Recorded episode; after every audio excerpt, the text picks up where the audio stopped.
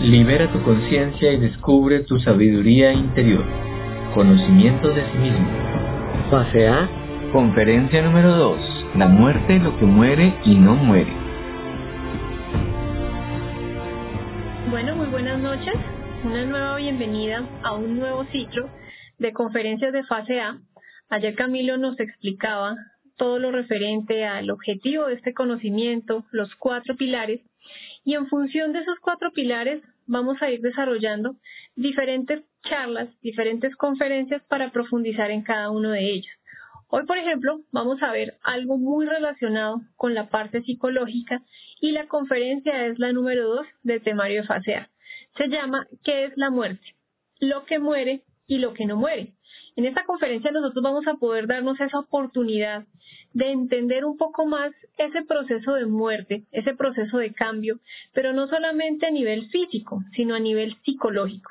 Entonces recordemos algo que Camilo nos hablaba en la primera conferencia. Estamos constituidos por tres cosas, cuerpo físico, alma o mente y el espíritu o nuestra conciencia nosotros, nuestro cuerpo físico, a través de eh, el alma, a través de esa energía, es que nosotros hablamos, pensamos, sentimos, actuamos, pero debemos aprender a observar ese mundo interior dentro de nosotros.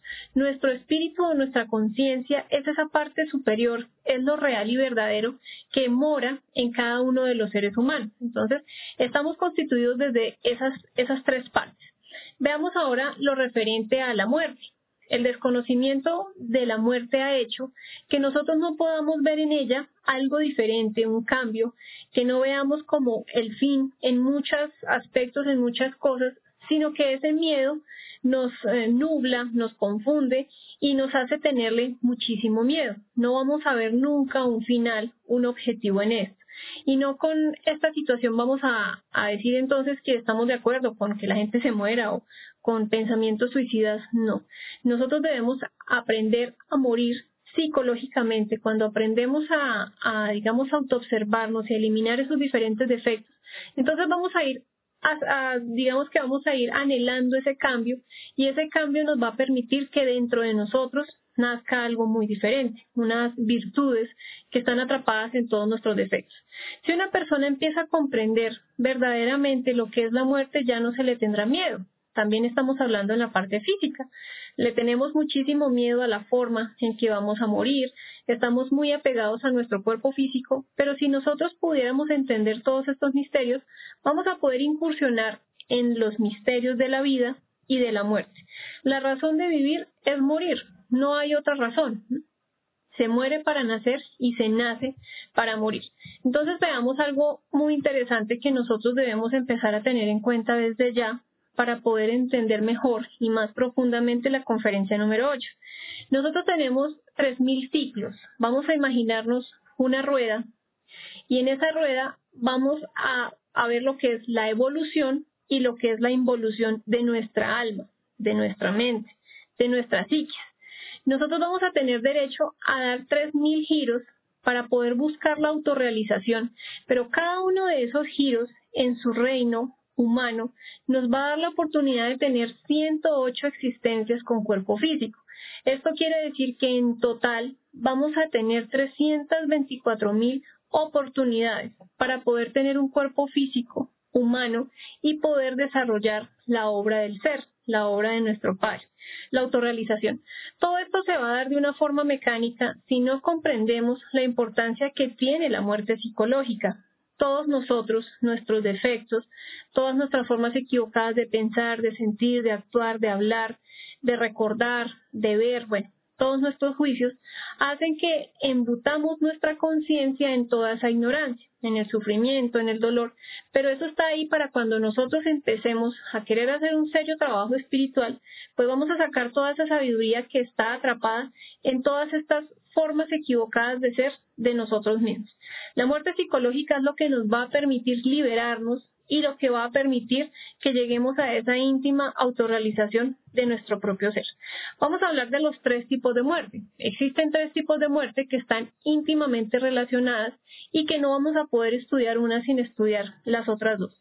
Entonces, la primera clase de muerte que vamos a ver es la muerte de nuestro cuerpo físico. Luego también vamos a hablar de la muerte segunda y hay otro tipo de muerte que es la más importante para que nosotros empecemos a aplicarla aquí y ahora y es la muerte psicológica. Veamos entonces la primera muerte, la muerte del cuerpo físico. Esta inicia con un estado de catalepsia que dura aproximadamente 72 horas. Vale la pena aclarar que en los estados de catalepsia las personas consideran que la catalepsia es una enfermedad donde el individuo cae y queda ahí sin signos vitales, queda como muerto, pero más adelante vuelve y retoma otra vez como esa vitalidad y digámoslo así, es como si volviera a la vida. Hay muchas, han habido muchas cosas con relación a la muerte del cuerpo físico a lo largo de los diferentes tiempos, de las diferentes épocas, y es que ha sido siempre como, digamos, eh, un obstáculo llegar a definir seriamente si una persona está muerta o no. Esto, por ejemplo, sucedía en la antigüedad. Entonces, ¿qué sucedía? Se hacía una velación de tres días y se respetaba una serie de juicios y de procesos que vamos a explicar en este tipo de muerte, porque ellos entendían, ellos conocían esos misterios de la muerte. Entonces, cuando se inicia en ese estado de catalepsia, donde la persona clínicamente o donde ya dice, no, ya eh, la persona falleció, En este proceso, el cuerpo físico aparentemente está muerto, pero dicho estado se puede suspender en cualquier momento.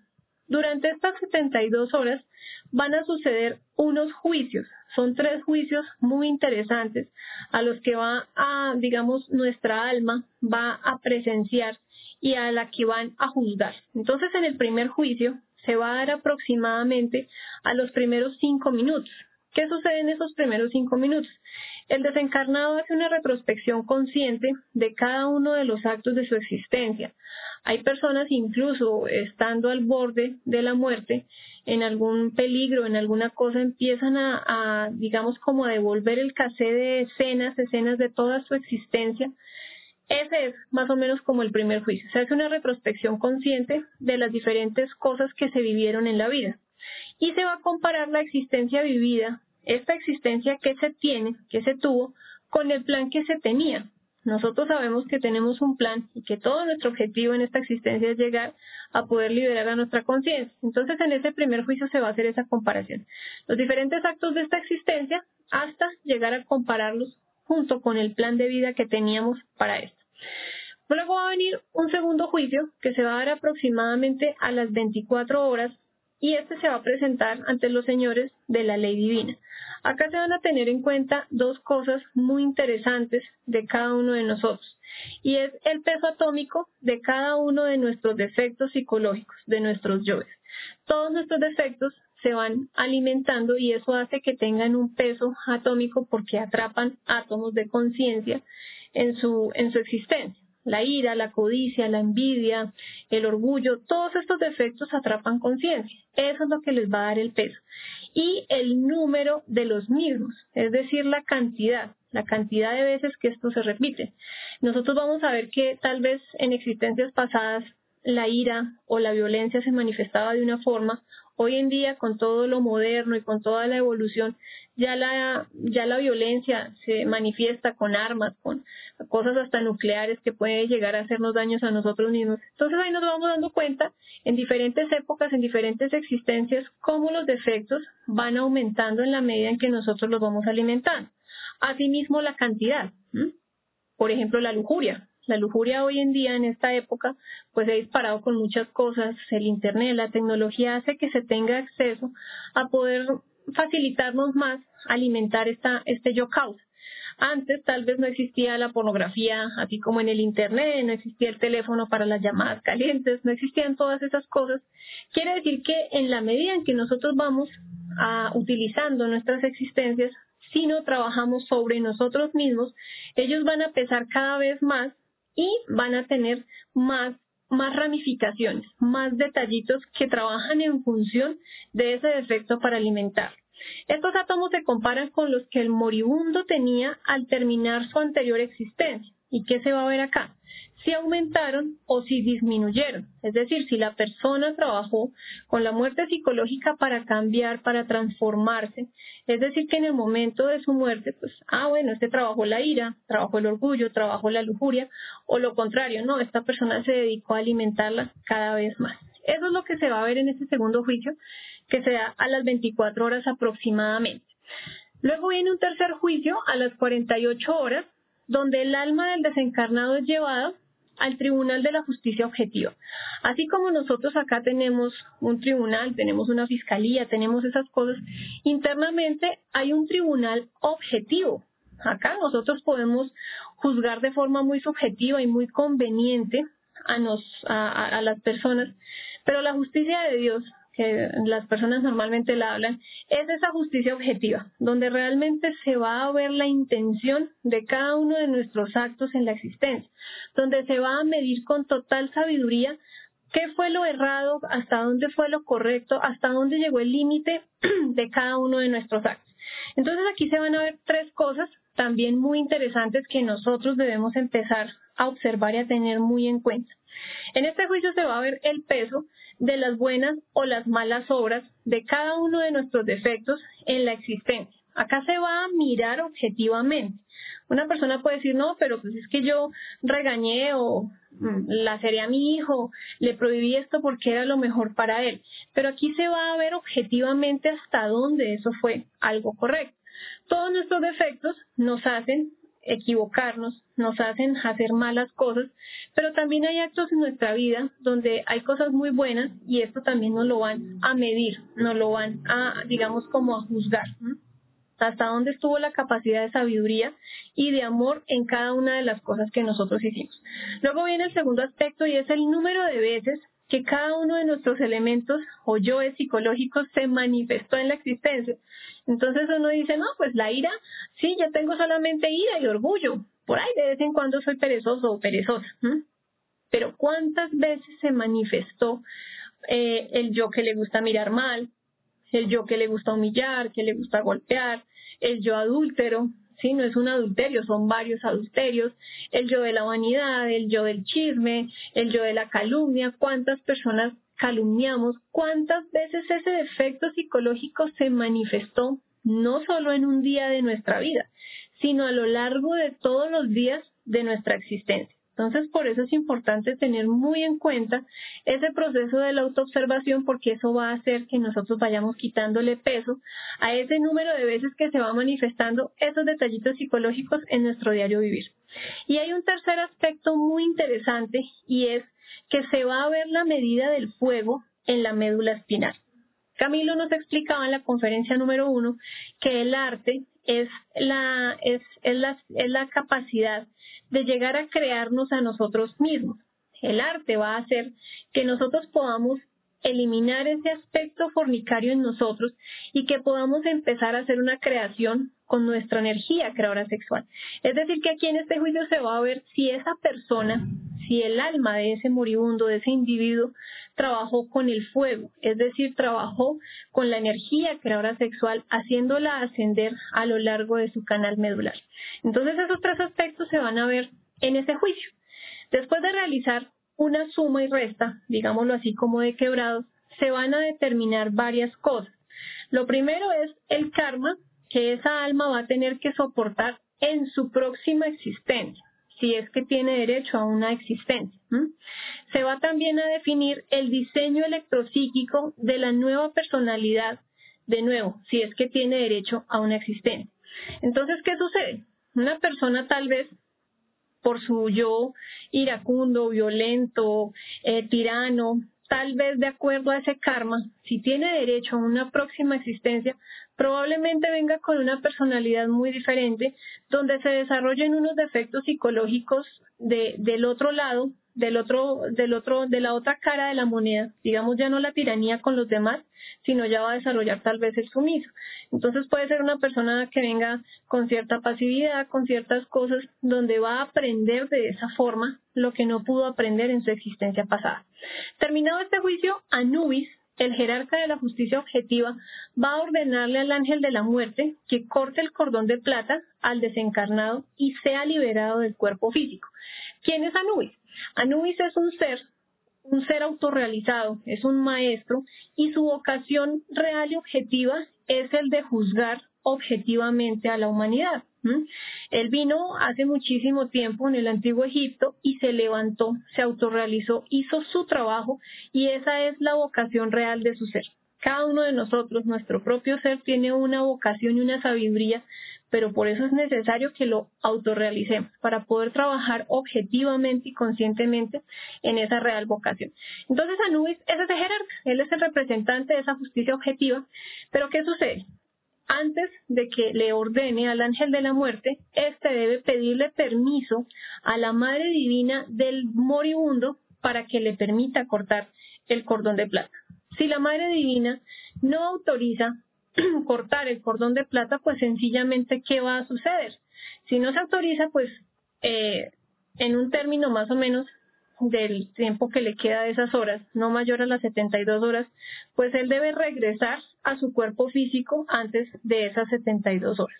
Si ella no autoriza el rayo de la muerte, sencillamente la persona vuelve, es decir, que no van a desconectar esta envoltura, el alma no la van a desconectar, perdón, del cordón, o sea, de la, del cuerpo físico.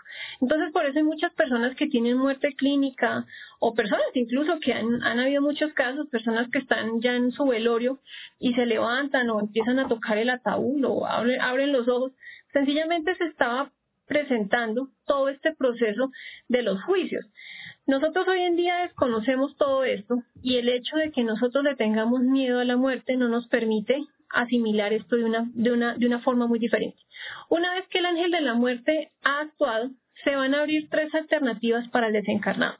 Entonces, ejemplo, digamos que la Madre Divina autorizó que cortaran el cordón que une nuestro cuerpo físico con nuestra alma, es decir, ese cuerpito ya no nos sirve, ya ese se entierra, se descompone, bueno, listo.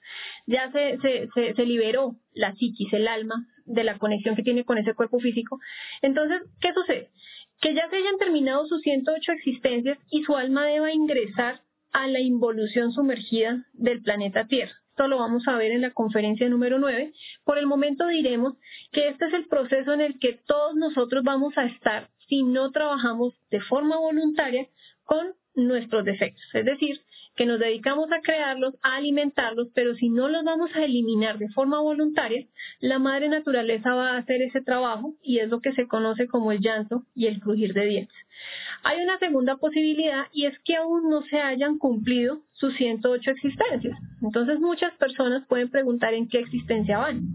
La mayoría de la humanidad ya va de las 60 para adelante ya estamos bastante contaminaditos con todos nuestros defectos, con todos nuestros errores, nuestra ignorancia. Entonces, puede que sencillamente el alma espere en un lugar un nuevo cuerpo físico. Es decir, a que papá, mamá se conozcan, le fabriquen un cuerpito físico y vuelven a conectar esa psiquis a ese nuevo cuerpo físico, si tiene más existencia. Y la otra posibilidad es que si el individuo trabajó con el fuego sagrado es decir, logró prender el fuego, logró aumentar esa medida en la columna vertebral. Anubis, que es ese jerarca, va a ordenarle como unas vacaciones en el cielo, ¿sí? Con su conciencia, con su madre divina, para que le dé fuerza, para que le dé instrucciones y que en su próxima existencia con cuerpo físico, esta alma logre la autorrealización. Es decir, que las personas que han logrado trabajar con, esa, con ese mm, factor del nacimiento y han logrado ascender el fuego, han logrado tener ese kundalini, han logrado mm, comprender hasta un muy buen punto ese yo fornicario, eso es lo que le va a dar esa oportunidad de que si en esta existencia no pudo finalizar su trabajo, venga en la próxima existencia con todo el ánimo y con toda la fuerza para revolucionarse. Desde la antigüedad este conocimiento siempre ha estado presente. Vemos que en el antiguo Egipto conocían muy bien estos procesos. Acá, por ejemplo, en este papiro podemos ver lo que son las vidas sucesivas. Muchas personas van a decir, no, eso no es cierto. Otras personas dirán, sí, yo sí creo en eso. Pero recordemos, este conocimiento no es para creer, sino es para que nosotros mismos comprobemos. Una conferencia más adelante nos van a dar la oportunidad, vamos a dar la herramienta para poder ir a hacer una retrospección, ir a mirar qué hemos sido en otras vidas. Y ahí vamos a poder tener la certeza si realmente sí existen las vidas sucesivas o no. Entonces, es un conocimiento universal. Acá nosotros podemos ver el proceso de los juicios. No es que nos lo hayamos inventado porque, ah, no, sí, nos pareció chévere, inventémonos esto, no. Es algo que ha estado en todas las grandes culturas. Y recordemos que una de esas culturas, pues, es la cultura egipcia que se caracterizaba por sus grandes conocimientos y sabiduría. Vamos a ver ahora el segundo tipo de muerte.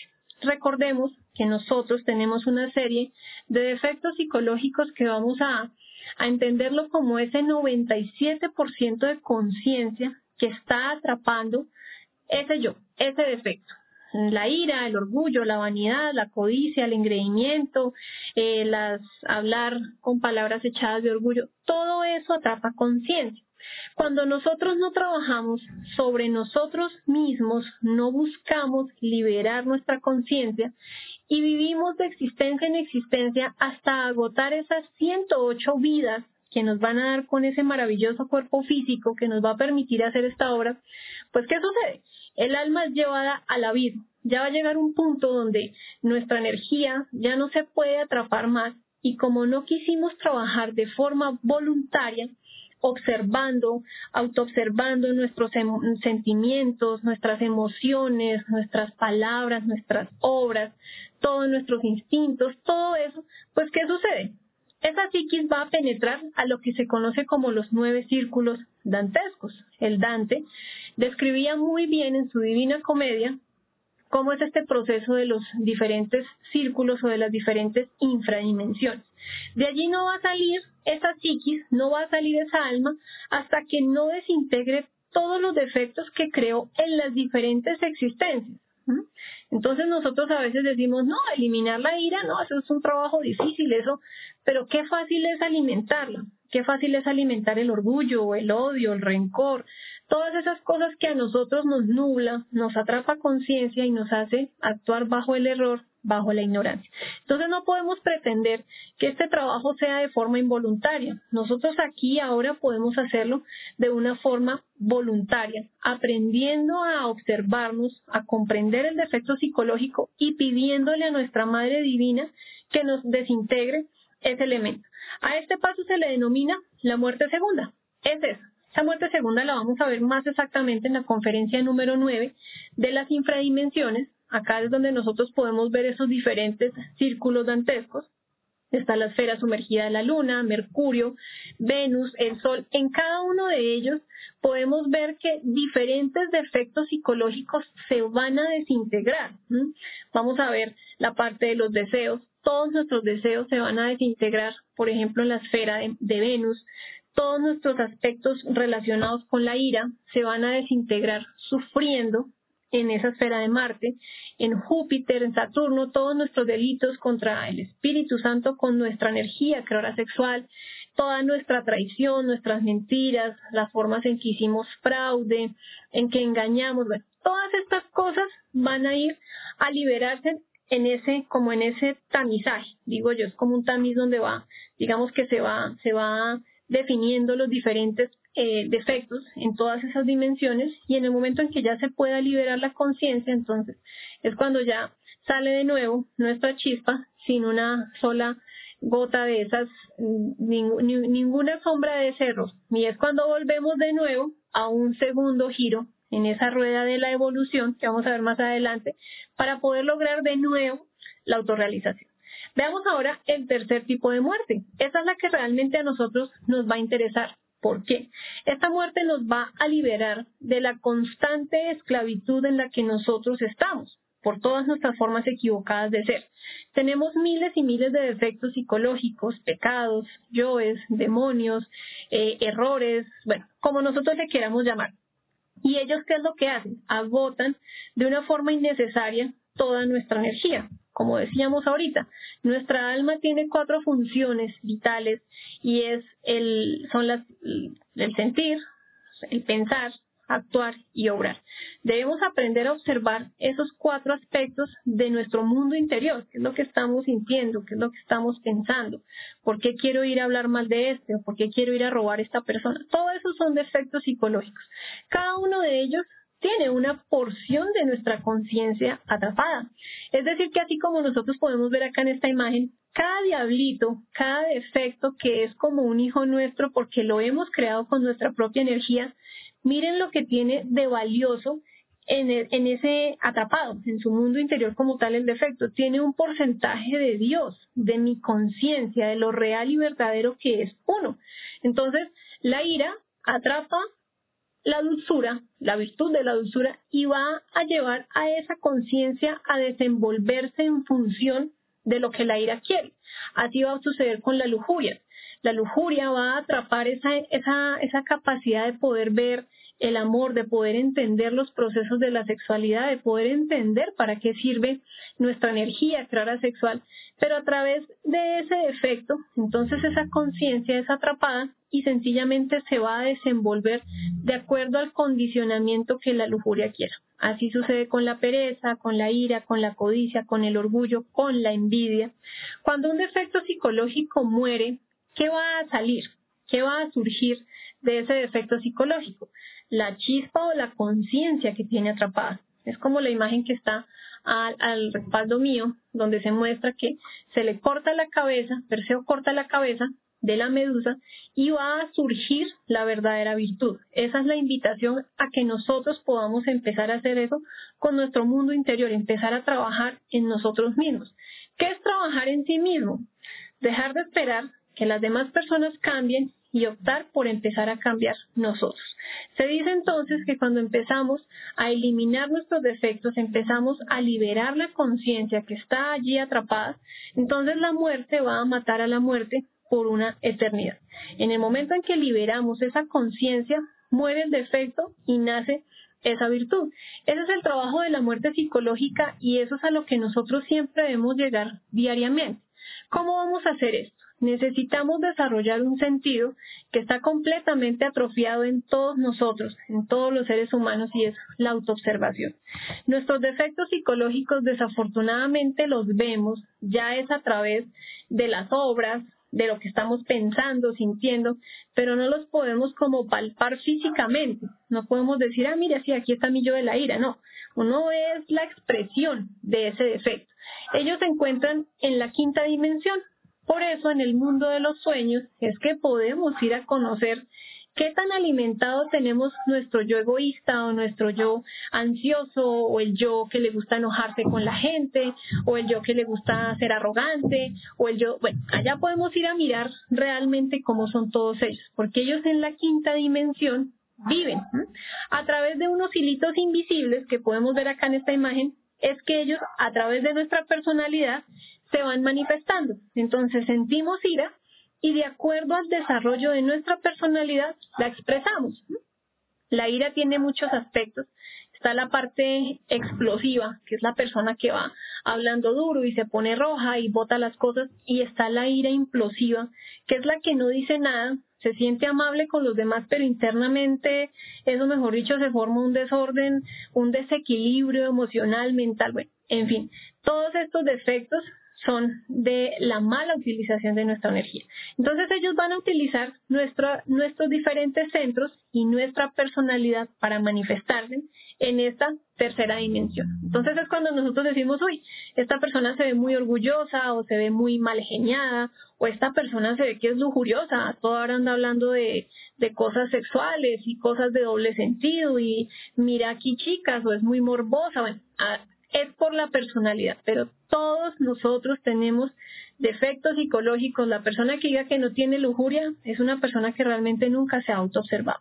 Entonces, ese sentido de la autoobservación, ¿qué va a hacer?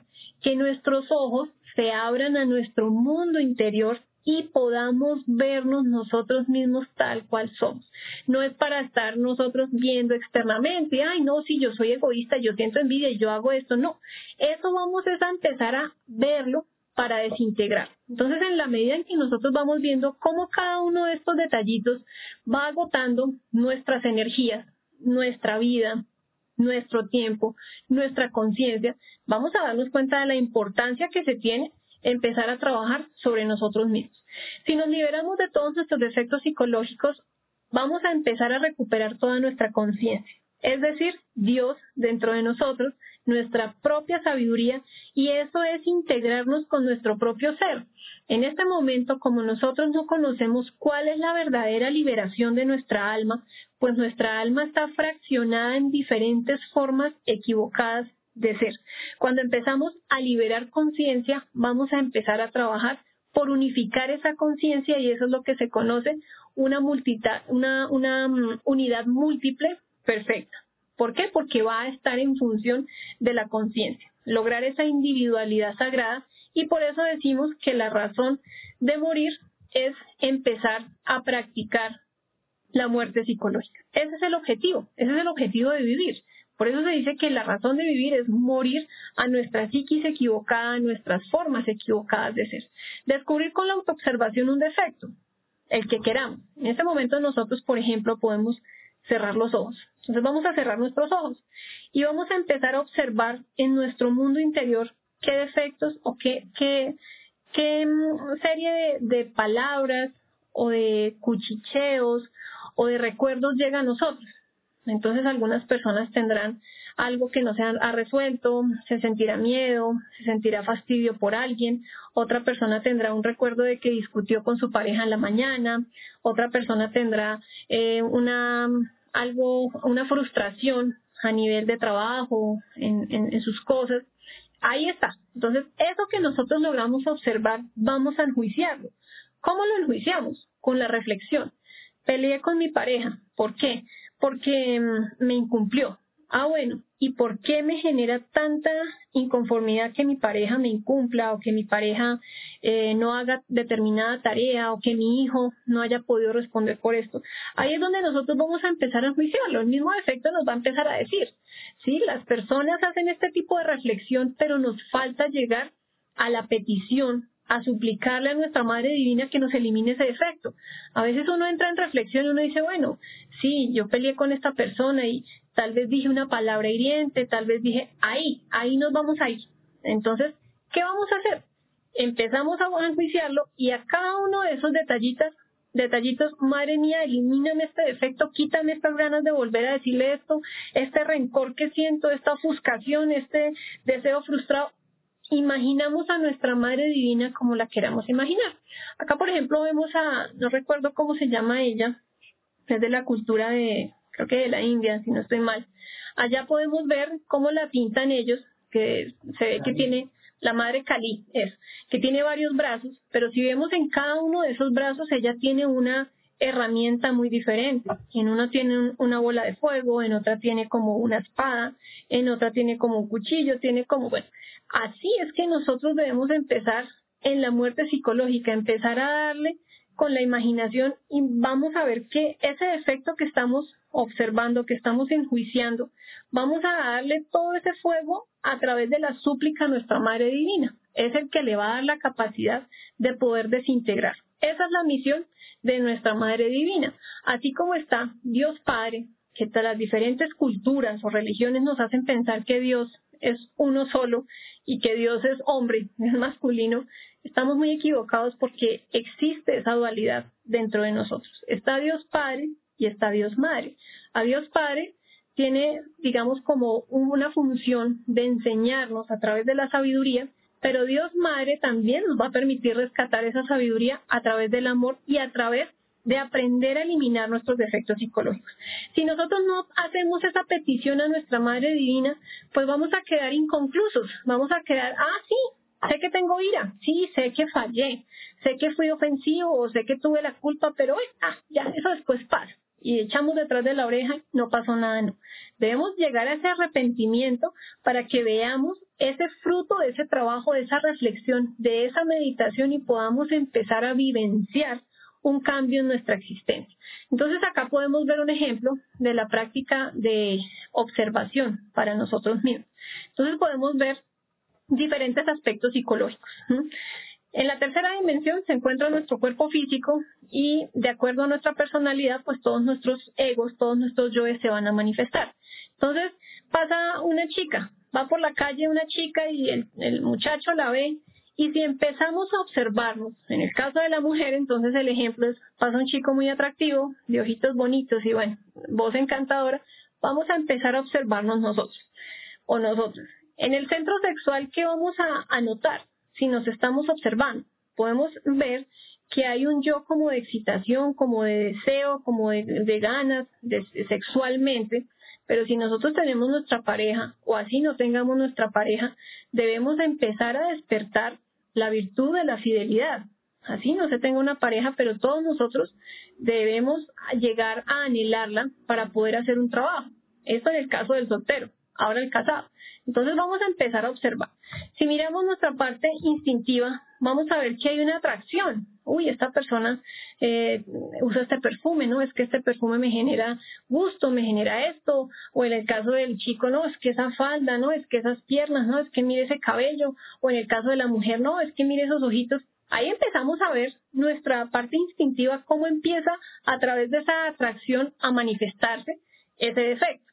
Si nosotros miramos en la parte emocional, ¿qué sentimos en nuestra emoción? ¿Qué sentimos a veces cuando nos enamoramos que decimos, no, es que siento mariposas en el estómago, es que este es el hombre con el que realmente quiero hacer una vida, o es la mujer pues con la que yo quiero estar toda mi vida? Ahí hay, una, ahí hay un enamoramiento y podemos darnos cuenta de ese vacío emocional que empieza a generar esa simple imagen de ver pasar al chico o a la chica, eh, digamos, de nuestros sueños. Si miramos en la parte mental, vamos a ver cómo empezamos a idealizarla.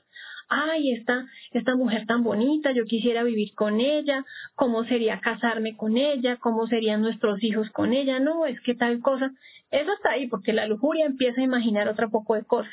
O en el caso de la mujer también, ah, no, este muchacho, véalo, se ve que es así, se ve que es buen papá, se ve que va a ser un buen esposo. En fin, estamos ya yéndonos a un punto donde solamente pasó la persona y miren ya nuestros defectos y nuestra energía, cómo se ha ido embutiendo y cómo ha idealizado, se ha enamorado, se ha sentido atraído, en fin.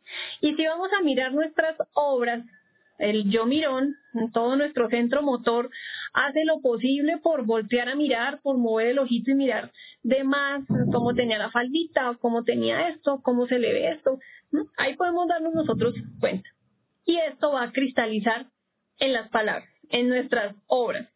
Pídale el teléfono, eh, camine más rápido, eh, tropiécese con ella, guiñele el ojo, bueno, muchas cosas. Ahí podemos nosotros darnos cuenta, y esto que es un simple, es, algo muy superficial. Nosotros podemos empezar a hacer esto con cualquier defecto que queramos, por ejemplo, ver hoy. Una pelea con alguien y empecemos a ver cómo se comportó nuestra parte instintiva, nuestra parte emocional, todo nuestro mundo eh, mental, lo que pensamos, lo que planeamos, eh, ojalá le pase esto, uy, tengo ganas de vengarme así todo eso son nuestros defectos psicológicos y a eso se le va a llamar la autoobservación. Nadie la puede hacer por nosotros, somos los únicos que debemos darnos la oportunidad de empezar a ver nuestro mundo interior. En la reflexión, ¿qué vamos a hacer? Vamos a hacer algo muy interesante, no vamos a quedarnos de forma mediocre. Ah, sí, tuve ira, ah, sí, tuve lascivia, tuve adulterio, sí, no, tuve ganas de, de, traicionar a esta persona, no. Vamos a ir a mirar qué es lo que este yo desea qué desea ese defecto psicológico. En la reflexión que nosotros hagamos, nuestros defectos empezarán también como a, a contarnos. Sí, quería esto y esto. Eso es llegar a conocernos a nosotros mismos. ¿Por qué este defecto me atormenta con esto? Ah, no, es que para el defecto, por ejemplo, el yo que le gusta preocuparse, el yo preocupado le gusta le encanta esa situación de estar preocupado, de, no encontrar una salida para el problema. O sea, esto lo podemos nosotros evidenciar. Ahora vamos a ver qué es lo que me sugiere este defecto que yo haga. ¿Tengo ira con esta persona? No, pues voy a ir a ofenderla y voy a ir a humillarla y voy a ir a tirarle las cosas en la cara y voy a ir a decirle esto, esto, esto. No, debemos hacer una pausa y esa reflexión va a ir acompañada de un propósito, de una, de un, una, digamos, como un compromiso con nosotros mismos. Muchas veces decimos, no, pero pues es que yo no tuve la culpa, la que tiene que cambiar es esa persona. No. ¿Quién es el que quiere cambiar? ¿Quién es el que quiere empezar a trabajar sobre sí mismo? Recordemos que trabajar sobre nosotros mismos es dejar de esperar a que los demás hagan y empezar a buscar nosotros ese cambio interior. Esas diferentes reflexiones nos va a llevar a nosotros a algo muy interesante y es la comprensión. Cuando nosotros logramos comprender que estamos fornicando, por ejemplo, en todos nuestros centros y recordando que fornicar es desperdiciar. Es decir, que estamos desperdiciando toda nuestra energía en los diferentes centros de nuestro cuerpo físico con cada chica o chico que me gusta o con cada persona con la que siento ira o con cada persona con la que quiero ir a, ofenderme. Me está manejando el defecto. Me olvido de mí mismo, me olvido de mi trabajo, me identifico y se me duerme la conciencia. La comprensión va a llegar con ese, con ese mm, ánimo, con ese anhelo de no querer volver a caer en ese mismo error. ¿sí? Entonces la persona va a empezar a darse cuenta de ese cambio internamente. No es algo de apariencia, no es algo de mostrar lo que no somos, no. Nosotros mismos nos vamos a dar cuenta. Van a haber muchas cosas que aún todavía nos falta comprender pero entonces ahí es donde está el trabajo. A veces decimos, no, no tengo nada que hacer, estoy aburrido. Lo que tenemos es mucho que hacer y empezar a organizar esa desorganizada casa en nuestro mundo interior que tenemos.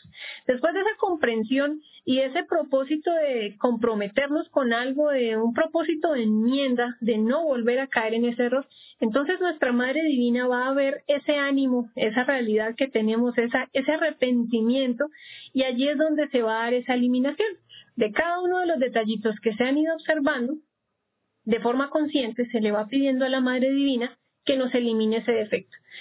Si no lo sabemos, si no todavía no aprendemos a observar en qué parte de nuestro cuerpo físico sentimos ese defecto, mm, imaginemos que le damos muerte a eso que estamos sintiendo, lo que sea, como se llame, pero quítame esta emoción, este sentimiento, esto que me quiere hacer hablar, esto que me está frustrando, e imaginamos cómo nuestra Madre Divina con su lanza va dándole todo ese fuego de sabiduría y amor a ese defecto para poder desintegrarlo y liberar la conciencia.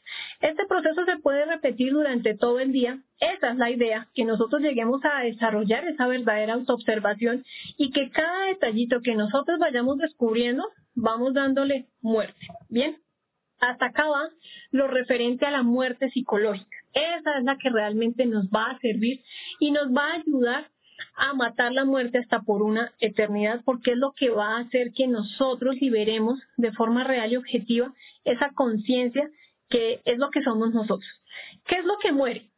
Cuando se da la muerte, pues del cuerpo físico, muere el cuerpo físico, este vestidito, este, esta máquina, ¿sí? este cuerpo de carne y hueso, muere la parte vital, el cuerpo vital, que es esa parte superior que le da la salud, el calor, la vitalidad a nuestro cuerpo físico.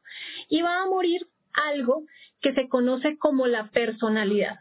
Vamos a ver una conferencia más adelante de la personalidad. Por el momento diremos que esa personalidad es como ese vehículo que le permite a los diferentes defectos manifestarse y que cuando la persona muere, es como el fantasmita que queda ahí haciendo lo mismo y, llegando a la misma hora y sentándose en tal parte y que pone la música tal. Esa es nuestra personalidad. Eso es lo que muere, son las tres partes que mueren al terminar una existencia. ¿Qué es lo que no muere? ¿Qué es lo que nunca va a morir en nosotros? La esencia. Esa conciencia, esa parte real de cada uno de nosotros es inmortal. Nosotros acá solamente pensamos que somos el cuerpo físico y cuando muere alguien, ah, no, dejamos de ver ese cuerpo físico movido por esa personalidad, pero no nos estamos dando cuenta que lo que no muere en esa persona es lo que siempre va a estar por toda una eternidad y es esa conciencia, esa conciencia que nos va a permitir a nosotros revolucionarnos realmente, poder tener esa sabiduría. Ella es lo verdadero en cada uno de nosotros, jamás muere, es la parte de Dios dentro de cada uno de nosotros. Los elementos psicológicos en los que se haya embotellado nuestra esencia o conciencia van a retornar de existencia en existencia. Es decir, que no mueren los defectos con la muerte de nuestro cuerpo físico a menos de que ya hayamos completado las 108 existencias. Muchas personas dicen, no, esta persona murió y bueno, allá Diosito ya se encargará de que su alma se vuelva mejor y que estará sentada al lado de Dios y esto, pero si la persona tiene más existencias, esa psiquis, esa misma alma va a retornar a un nuevo cuerpo físico. Como dice una persona, un cuerpo nuevo para una psiquis vieja. Es decir, que cuando alguien muere, sencillamente espera que le fabriquen de nuevo un cuerpito físico y vuelven y conectan esa alma a ese nuevo cuerpo físico. Ya tendrá una personalidad diferente, pero en el desenvolvimiento, en el, a lo largo de su existencia, los diferentes defectos se empezarán a manifestar. La única forma en la que mueran los defectos es de la forma voluntaria, a través de esa petición y súplica a nuestra Madre Divina, o agotando nuestras 108 existencias y yendo a la involución. Es importante comprender que con la muerte del cuerpo físico los defectos no van a morir una vez más. Lo repetimos porque realmente siempre se cae en este error. Pensar que, ah, no, la persona murió ya no. Hasta que ya se completen las 108 existencias, ahí ya se podrá tener la realidad y ya empezará a, que el alma se limpie a sí misma en ese proceso de involución. Hasta acá va la conferencia. Muchísimas gracias a las personas que estaban conectadas los dejo con la frase que se dice, se nace para morir y se muere para nacer. Nosotros nacemos para empezar a hacer algo con nosotros mismos, para poder liberar nuestra alma, para poder liberar esa esencia que está atrapada en los diferentes defectos. Y se muere, se necesita morir psicológicamente para purificar nuestra energía y que esa energía logre hacer una creación superior dentro de nosotros mismos, que es lo relacionado al nacimiento espiritual. Bien, para recibir el audio de la conferencia, el PDF, las inquietudes que ustedes tengan con esta conferencia o con las demás conferencias, nos pueden escribir al número que aparece en pantalla. Es importante que las personas puedan profundizar cada vez más no quedarnos con la duda, sino poder nosotros volvernos más reflexivos y poder ir explotando esa sabiduría que está en nuestro mundo interior. Los invitamos el próximo fin de semana, el sábado. Camilo nos va a explicar una conferencia muy interesante y es el desdoblamiento astral. Es la conferencia número 3 del temario de fase A y aquí nos van a explicar cómo vamos a poder entrar a ese mundo de los sueños de una forma muy consciente, muy fácil para poder experimentar esa realidad. Muchísimas gracias a todos. Vamos a ver qué inquietudes tienen.